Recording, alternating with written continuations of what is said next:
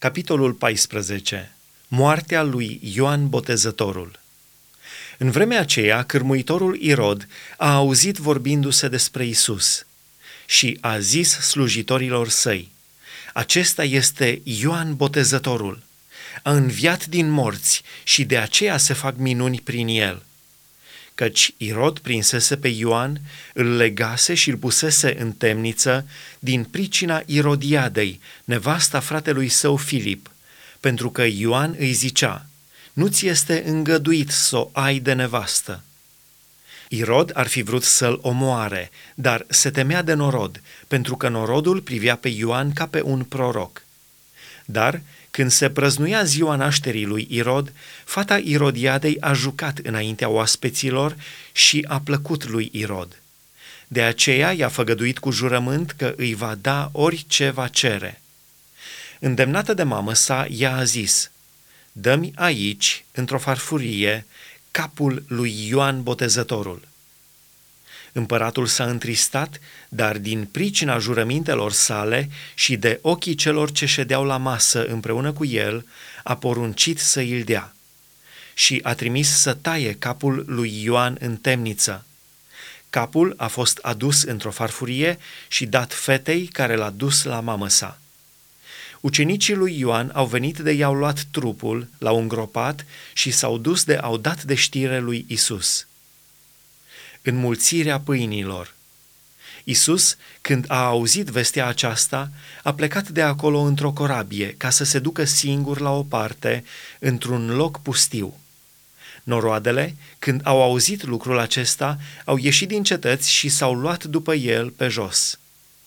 Când a ieșit din corabie, Isus a văzut o gloată mare, i s-a făcut milă de ea și a vindecat pe cei bolnavi.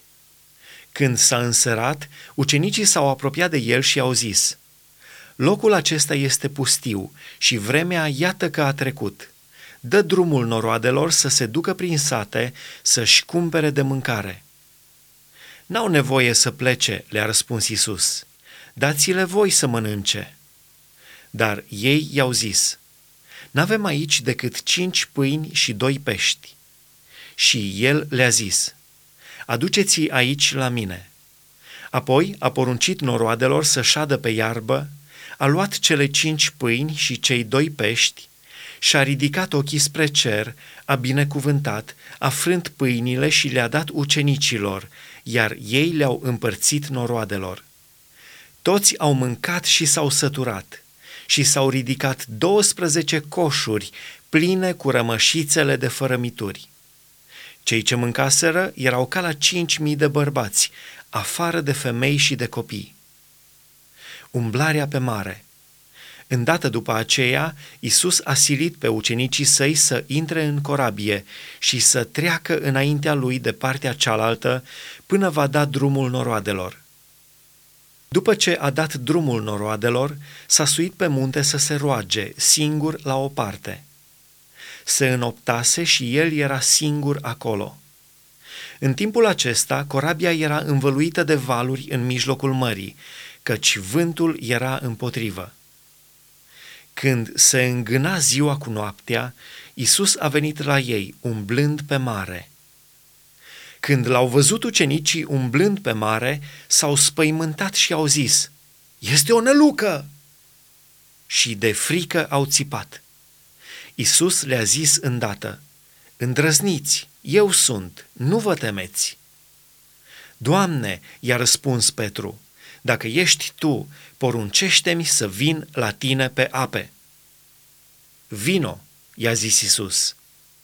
Petru s-a coborât din corabie și a început să umble pe ape ca să meargă la Isus.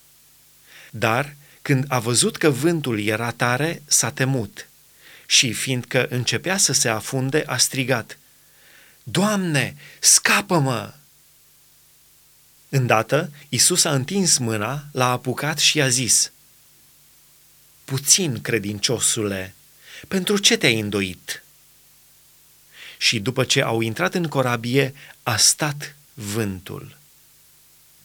Cei ce erau în corabie au venit de s-au închinat înaintea lui Isus și i-au zis, Cu adevărat, tu Tu ești Fiul lui Dumnezeu.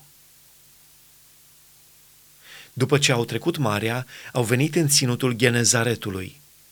Oamenii din locul acela, care cunoșteau pe Isus, au trimis să dea de știre în toate împrejurimile și au adus la el pe toți bolnavii. Bolnavii îl rugau să le dea voie numai să se atingă de poala hainei lui. Și toți câți s-au atins s-au vindecat.